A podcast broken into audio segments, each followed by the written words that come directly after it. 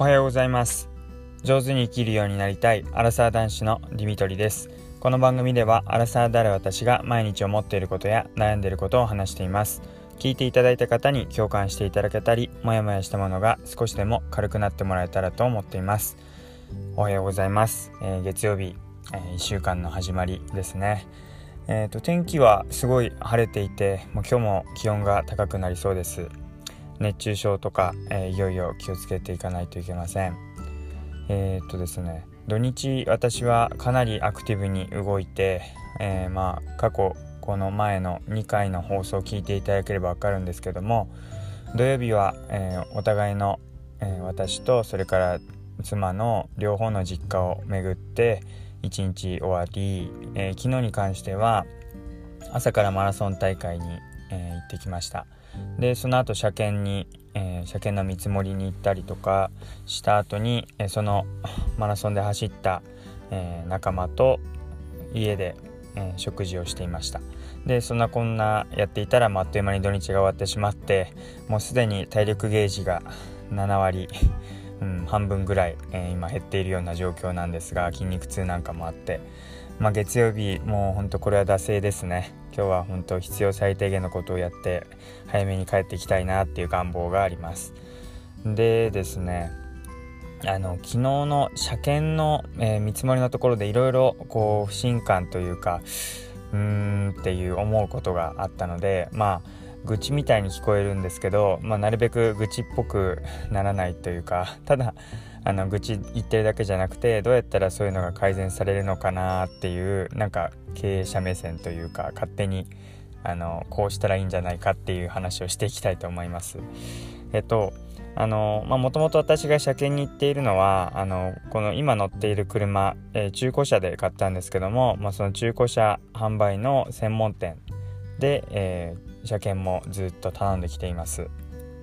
車検の最適解っていうかどこでやるのが一番いいのかっていうのがいまいちよくわからないんですけど、まあ、なるべく安い方がいいとは思いつつもなんか適当にチェックだけやってで事故に遭ってしまったら元も子もないし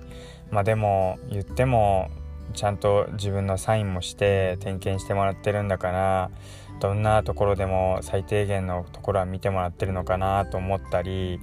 でもどこが一番安いんだろうなんてのもずっとモヤモヤして未だに最適な車検場所っていうのは見つけられてないんですが皆さん車検はどちらで、えやられてるんでしょうか？はい。で、えっと、私は結局購入したその中古車販売専門店のところでずっと車検を受けています。で、えっと、昨日はですねその見積もりに行ってきました。実際にこう車を預けるんじゃなくて、えー、どれぐらい修理が必要なのかっていうのとその値段の見積もりですね。これぐらいかかりますっていう見積もりをお願いしに行ってきました。で、えっと、2時から、えー、午後2時からこう約束をしてたんですけども、まあ、2時にこう車を預けてで、まあ、待っている、まあ、いつもこうチェックするっていうのにどうしても時間かかるので、まあ、1時間は見てたんですけどもまず1時間半、えー、待たされました。まあ、これも仕方ないとは思うんですけどまあもう予約していったのでなかなかそうかこれぐらいかかるかっていうところとなんか目安を伝えといてくれたらこっちもこうまだかなまだかなって思わなくて済むんですけどなかなかそれが見えづらくていつになるかわからないっていう部分で結構、うん、待つのが苦手な人とかはやきもきするだろうなっていう気がしました。まあ私はあの前にもこんぐらい待っていたっていう印象があったので、うんまあ、多少長く待ちましたけどまあ読書するための本を持ってったりとかちょっと眠くなったらあの マラソン疲れもあったので眠っていたりっていう風にまあその時間は結構有意義に使えたんですが、えーと、そもそもこの見積もりをお願いする時に、まあ、今の車この状態で車を売ったとしたらどれぐらいになるのかっていう査定を、えー、やりますかっていうことで向こうから提案をしていただいたのででそのまあ、あじゃあぜひお願いしますで、まあ、近々、えー、まあ、そんな近くでもないですけど、まあ、次の車検までにはまあ買い替えようかなと。次はやっぱり、まあ、妊娠のことも、えー、報告しましたけども子供生まれるとか考えるとスライドドアとか、まあ、ファミリーカーとかそういったものがいいかななんてボックスカーですね、はい、あのセレナとかノアとかああいう感じの車もいいかなっていうふうに思ってるので、まあ、そういうことも視野に入れつつあのじゃあ査定もあじゃあぜひお願いしますなんてことを話してはいあのお願いしていきました。まあそもそもですねまずあの受付がすごいあのなんかこう多分顔採用なのかなって思うような愛想のいいお姉さんがいつもいてあのそちらの方があの最初の対応してくれて説明をしてくれます。で1時間半ぐらい待つとあの整備士の方があのまあ技術職の方がこうやってきてであのまあ、点検をしましたとお待たせしましたという感じで来てで見積書を持ってきてくれます。で、まあ、その中でこういろいろ、こんなに高くなくていいからここを安くしてほしいとかいうことをいろいろ交渉していくんですけども、まあ、その交渉する相手っていうのが技術職の方なんですよね、まあ、これ、まあ、働いてる技術職のこの方もあの会社的に大変だなって思うんですけどなんかそういう話をする中でうんなんか交渉とか営業みたいのがきっとうまくないんだろうなと思っていましてやっぱり技術であの車のこういろいろ中をいじったりとかこう組み立てたりするのはすごい上手でうまいんでしょうけどもなんかその値段の交渉とかここをこうしたいとかいう営業力に関してはもっとやっぱり専属の営業職のサラリーマンの方の方が得意なんだろうなっていう、印象を私は話していて受けました。であのまあもちろんそういうスーツをビシッと着てあの営業している方もあの社内にはいたんですけども、まあ、そういう方はあの中古車の販売の方で、えー、まあ、商談をしているそちらの専門の方だったのでこういう見積書に関しての交渉っていうのはあの技術職の方とお客さんの方で行われているっていうそういう会社でした。で結局本当にかわいそうだなっていう部分もあってきっと毎回これでえー、技術職の方が なんでこんなに高いんだとかって怒られたりとかしてですいませんこれがもう法的法的なこういう値段なのでっていうふうに謝ってでそれでなんとかやってもらうっていうパターンなんだろうななんていうふうに見えていて。で、まあ、結局前にもあの同じところで見積もりをやってもらっていたのであの例えば、えー、前面こう車の前もそうだし横もそうだし後ろも、えー、全部こう水はじき水を弾くようなコーティングをすると2万5,000円なんだけど前と横だけだったら1万円に抑えられるとかなんかそういうなんか裏技的なそこの、まあ、その会社だけのなんかローカルルールみたいなのでなるべく抑えようとするとこういうところがカットできますみたいなそういうちょっとした工夫で何万円かずつ削っていってなんかこうサポートプランみたいなやつもなくしたりとかして結局まあ自分で言った中で3万円ぐらいは抑えることができたんですけどもなんかそういう交渉もきっとあの技術関係の方からしたらなんかなかなか、えー、苦手だし何もやりたくないことなんだろうなと思いながらもお願いをしていました。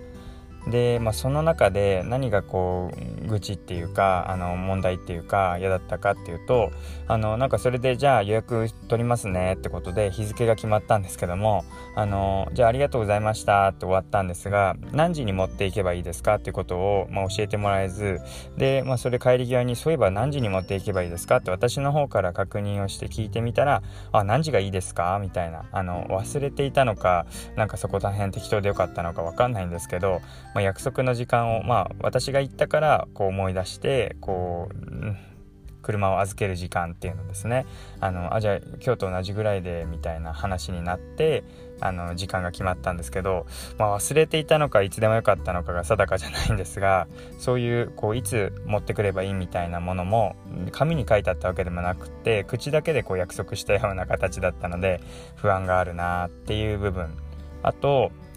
持ってくるもの車検の時に必要なものであの納税証明書自動車税をあのちゃんと納税しましたっていう証明書を必要ですっていう話だったんですけどあのなんかこの度 PayPay でもあの納税ができるようになったんです。でその PayPay でできるってなったんですけどなんかそうすると PayPay でやると納税証明書っていうものが発行されないので、えー、車検とかでもこう出すことができないんですね。納税証明書っていうものが存在しないので。でそれがないんですっていう話をしたらあのなんかいや必要なので持ってきてくださいなんていう話になってでネットで調べてみたらあの省略することができるようになりましたっていう風になっていて、まあ、つまりえー、役所とそれから会社の車検を見ていただくところで相違が違いがあってどっちが本当なんだろうっていう風になってしまいました。でまあどっちにしろ、まあ、確認してで必要だったら取りに行かなきゃいけないなってそういう事務所みたいなところに税の事務所みたいな、まあ、役所的なところにですねめんどくさいなーなんて思っていてでもうでもネットで調べてみるとやっぱりホームページなんか見ても省略できる納税証明書は出さなくていいっていう風になってたのでうーんどっちなんだろうと思ってもう一回その会社の方に、え、車検をする中古販売の会社の方に問い合わせしてみたら「ああのそうです」ってあのちゃんと納税をできているってことをお客様の方で電話でも確認していただけたら持ってきていただかなくて結構ですって持ってかなくていいんかいみたいな。もういろいろ対応が不鮮明で、えー、かなり不信感ばっかりだったんですがでさらにあの先ほど言った査定も実はあの査定をお知らせしますって言ってきながらあの知らせてもらっていなかったのであのそういえば査定もですねってあの分かっていなかったんですけどもなんて言ったらあそちらまだ伝えてなかったんですねみたいな。まあ結局ですねまあ自分が忘れていたってよりもあの次の人にこう任せていったら、まあ、いろんな受付だったり営業職だったり技術職だったりっていうのでどんどんこう、まあ、パスをしていくので、まあ、うまく連携が取れてないんですよね。誰が言うのかってもうすでにそれを伝えたのかっていうことが明確になっていないのでもう伝えた気になっていてでそれがまあお客さんに大事なお客さんに一番知りたいお客さんのところには伝わっていなかったっていうのが、まあ、きっとこれ私だけじゃなくていろんなところで起きているんだろうなと思ってなんかその会社がちょっと不安になったっていう話です。でまあなんかすごい私も電話しながらクレーマーみたいな気持ちになってしまってなんかすごいはいなんかなーってなったしその電話対応もまた「お待ちください」とかって言いながら電話を一回切られちゃったりとかしてもうそういうところもなんかもうああじゃあっていうなんかこう目も当てられないっていうかこれ自分の会社だったらちょっといろいろ言われてしまってなかなか厳しいなと思ったりもしたんですけどもうんなんかそういうまあできていないところとかこう悪く言うと本当にクレーマーになってしまうのでなんかそういうふうなもうあからさまにこうこれがダメですとかやめてくださいとかは言わなかったんですけどなんかちょっと不安になってしまいました。ではい。そんな愚痴の話です。月曜日から。えーと、なので今日話をしたのはまあ土日過ごしたこと、えー、マラソン大会が終わった後なのでだいぶ体力がはい、えー、半分ぐらいのゲージになっているので今日は惰性で過ごそうかなという話。で車検に行ったらですねいろいろ、え、不信感があった募ったことがあったんですけどなんでかなっていうふうに考えるとうんあの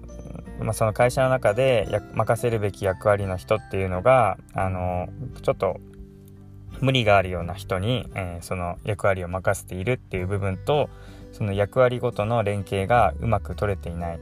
えー、まあ人だけでこううまく取ることができないんだったらもう仕組みとして例えば会社、えー、そのお客さんごとに、えー、そのシートを回してやるようにするとか今どの状況どの流れの中で今お客さんが待ってる状態なのかっていうのを、えー、一目で分かるようにするとかなんか人の連携ミスとか伝えミスが起こらないような、えー、仕組みっていうのがあるともっとお客さんが気持ちよく過ごせるのになーなんて思った、えー、そんな話を、えー、そんなことを話しました。はい、えー、月曜日ですね。ぼちぼちまた今日もやっていきましょう。では、え最後まで聞いていただいてありがとうございました。またお会いしましょう。